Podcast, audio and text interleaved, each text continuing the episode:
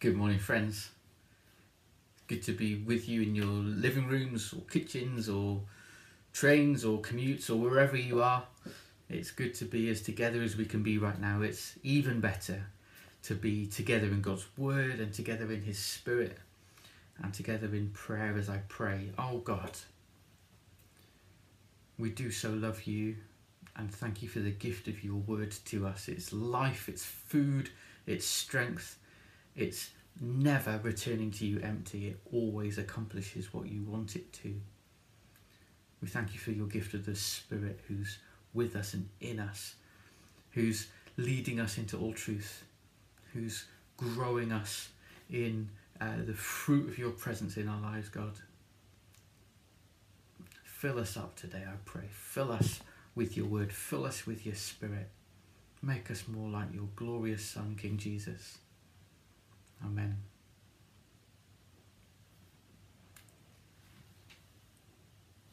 The reading that you've just heard, uh, Matthew 21 1 to 11, uh, is traditionally read next Sunday, on Palm Sunday.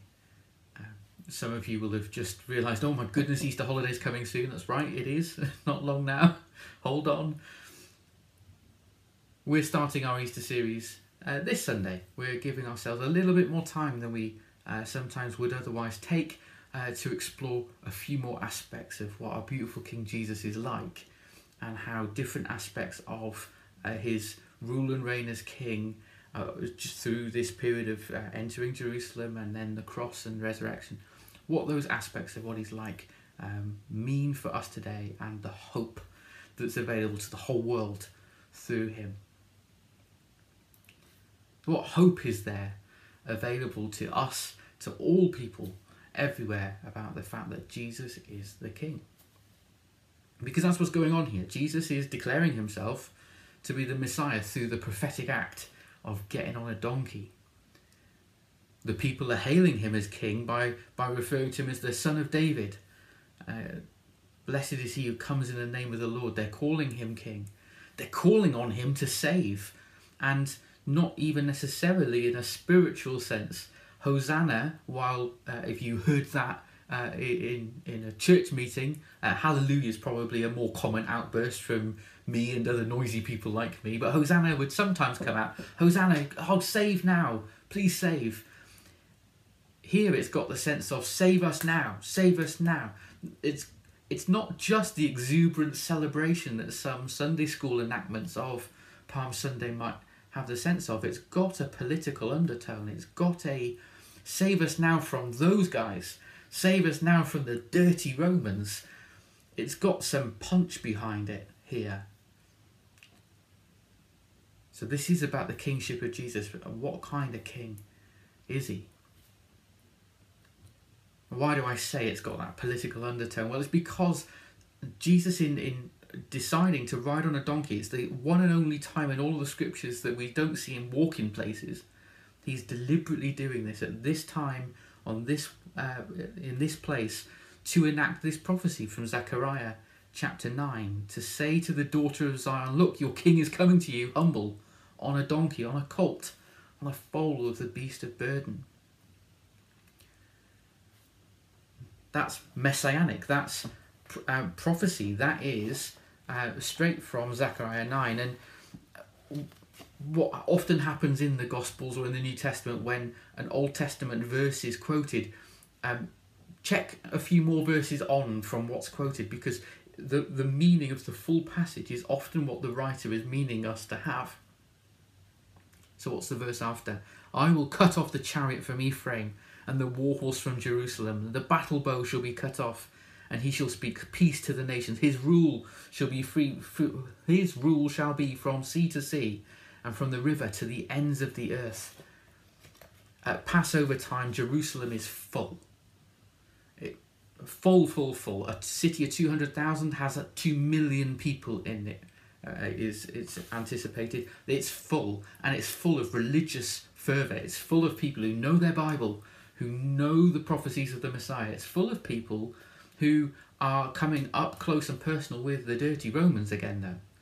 So it's full of people who know the prophecies and when they see Jesus, who just healed Bartimaeus and another blind guy in Jericho, he's just stayed at the house of uh, in Bethany with Mary and Martha and Lazarus, who was dead, but is now alive. He's been teaching and doing miracles. This is the third year of his ministry. He's known, well known, especially among the Galileans who will have come down in their hordes to Jerusalem for the festival. while it's also while it's full of that religious fervor, looking for that that religious Messiah, they it's also full of political tension because around about the similar time there's another procession going on. Now, whether it's the same day or not, it would be nice to think that it is, but that's just a preacher's imagination. Um, it's around the same kind of time. You see, there's another person claims to be Lord, isn't there? There's another person, Caesar, uh, Greek and Roman for Lord Caesar. Um, Caesar's representative uh, to uh, Israel is Pontius Pilate, uh, who spends most of his time in his palace on the sea in Caesarea. Um, and I imagine it was a bit cooler out there and closer to the shipping lanes and more of the trappings of his uh, normal life. Uh, but with that massive influx of people to Jerusalem, the Roman delegate is he's going to want to preserve the peace, isn't he? He's going to want to keep the peace, and so this massive procession will have come in uh, with uh, triumph, triumphal entry. There'll have been trumpets, there'll have been announcements, there'll have been horses, there'll have been many, many soldiers. In comes Caesar, the uh, Caesar's representative. In comes the representative of someone who is called the Son of God. In he comes from the west. In he comes uh, from the seas, which represents the nations. In he comes to keep the peace through weapons of war.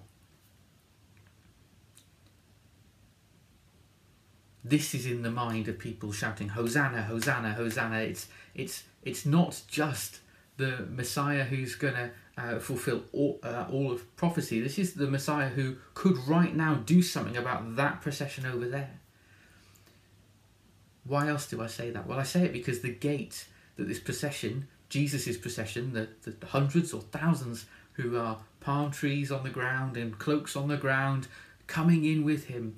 Through the gate they'll have come in from, coming down from Bethphage uh, into Jerusalem, as you came in through the gate and looked up, you'd see the palace of, or the fortress of Antonia, where Pilate stays when he's in Jerusalem, where his barracks are for his Roman soldiers. They'll have been there. They'll have been there. They'll have come in through the gate. They'll have looked up and they'll have seen Save now, save now. Save. You, it, it's got the sense of protest, it's got the sense of uprising or even insurrection around it. And, and Jesus turns left. He, he could have seized power if he kept going. Can you imagine the many, many people with him? If he had gone head on and kept going to that fortress, who knows what would have happened? But he didn't. He very deliberately got on that donkey uh, back in Bethphage, very deliberately rode it into Jerusalem, and he very deliberately turned left into the temple rather than straight onto the fortress. Later in um, Holy Week, later in the cycle of events that lead to the cross, Jesus is going to stand in that in that fortress. He is going to stand in front of Pilate, and he's going to say these words to Pilate. He's going to say, "My kingdom is not like the kingdoms of this world. He's, he's going to be quite clear. He is king. Now, later, that's going to be nailed over the cross, isn't it? King of the Jews in the language of all the nations. But he doesn't confront Pilate then. He turns into the temple and in doing so, he shows us quite what kind of king he is.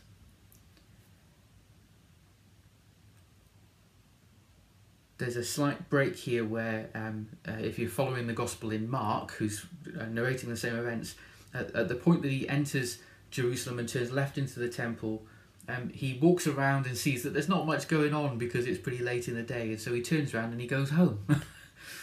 what an anticlimax! It could have been a massive takeover of uh, the fortress, but it turns out to be a bit of a sightseeing tour of the temple, and he goes back to Mary, Martha, and Lazarus's house.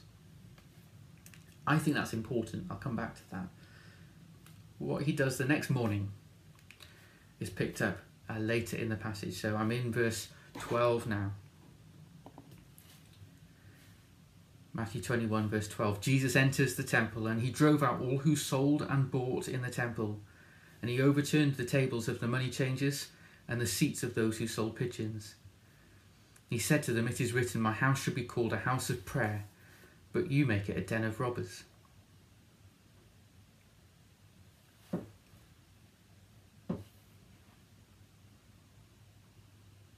He's doing two really important things here. Really, really important things here that give me hope. I hope they give you hope too. The first thing that he's doing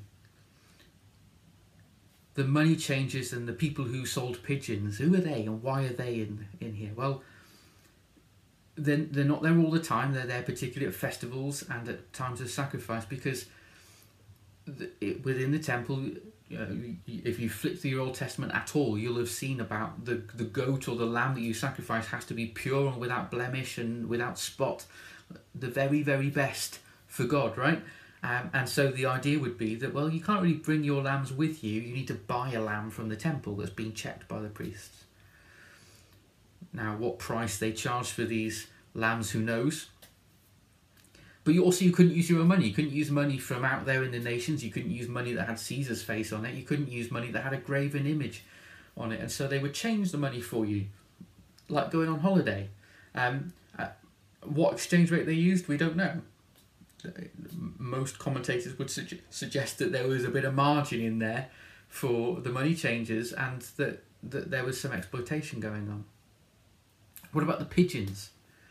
Well, we know about the pigeons, don't we? If if we remember Christmas, if we remember the sacrifice Mary and Joseph make uh, for their son Jesus, the sacrifice they were commanded to make uh, was uh, way back in the Old Testament would actually have been uh, a lamb but they were poor, so they brought pigeons.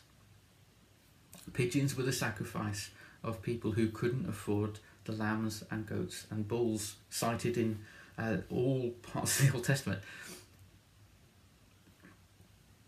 So there's people still selling these pigeons within the temple, and again, exploitation of the poor. Being a den of robbers, and Jesus kicks them out it's a deliberate prophetic act. This isn't Jesus in a rage. This isn't him uh, going crazy. He this is a prophetic act. This is an enactment of the prophecy uh, in Isaiah. This is him cleansing the temple to show uh, that um, God's house is to be a house of prayer. Uh, picks up in some other elements of uh, prophecies in Jeremiah too. The but the big idea here, he he sees the poor being oppressed and will not stand it. This king sees the poor being oppressed and will not stand it. He empties the temple of these people who were oppressing the poor. I'm so glad he did. The bit of the temple that these people were treating as a marketplace right now, though, were called the court of the Gentiles, or the court of the nations. And hmm. it's really interesting how this works here. My house should be called a house of prayer, but you make it a den of robbers. You know what I said when, when somebody quotes something from the Old Testament in the New, often it's the full meaning that they're they're they're in, intending, and the full sentence from Isaiah fifty six verse seven is, "My house should be called a house of prayer for all the nations." But you make it a den of robbers within the court of the Gentiles, there isn't space for the Gentiles to get in. It was always the intention that part of the temple should be accessible to, to people who aren't Jews. It was always the intention that God's people would be a place that all nations could come to and see what God is like. It was always the intention. But something about the machinations and the marketplace of a festival time, of feast and sacrifice time, was pushing out the Gentiles and the court of the women too. Now, Jesus, the King of the Jews, coming in and not only cleansing it from those who were oppressing the poor, but making the space for Gentiles. Do you see? The crowd were expecting this King of the Jews to come and boot the Gentiles out. The King of the Jews comes in and makes space for the Gentiles to come in. And then, verse 17, leaving them, he went out of the city to Bethany and lodged with his friends. Why is this all giving me hope? Why is this all giving me hope about what kind of king King Jesus is? This king doesn't rule in fear like Pilate would have, or out of fear of what might happen, but in loving sacrifice, in faithful service. That gives me hope that my king isn't going to use fear as a weapon against me or isn't going to act towards me out of fear himself. He's so, so full of love. There is no room in him for fear. He has no fear. And he doesn't use it as a weapon against me, but in loving sacrifice. That gives hope. This king, with all the riches of heaven, he prioritizes the poor. He cleanses the temple of those who oppress the poor, and every night he's going back to lodge with his friends who live in Bethany, the house of the poor. All the riches of heaven behind him, and he prioritizes the poor. That gives hope. That this king isn't distant from us, different than us, other than us, in such a way that he can't relate to us, that he doesn't prioritize our needs. This king doesn't come to boot the Gentiles out, but to make space for all the nations to come in. This is a king who includes those who are on the outside, those who are outcast, those who are different, those who are other. He is holy. He is wholly other, but he draw the mark of his holiness as king is he draws others in. He makes space for us in his kingdom, in his family. That gives hope. And this king, this king who should be served with all of our lives and all of our resources, he, he refuses to have servants, you know. No longer do I call you servants, but now I call you friends. During all of this going on, all of this high drama and political intrigue, he's spending each night with some of his closest friends. He doesn't rule in fear, but loving sacrifice.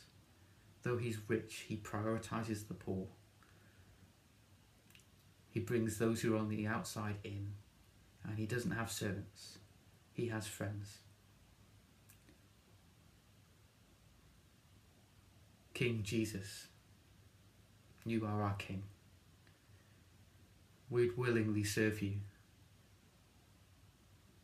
with everything we have, because everything we have you gave us. But King Jesus, we hear your voice to us, telling us that you no longer call us servants, but you call us friends. You bring the poor in and prioritize them. You bring the outcast and outsider in and include them. And in loving sacrifice, you call us your friends. We do so love you, King Jesus. Amen.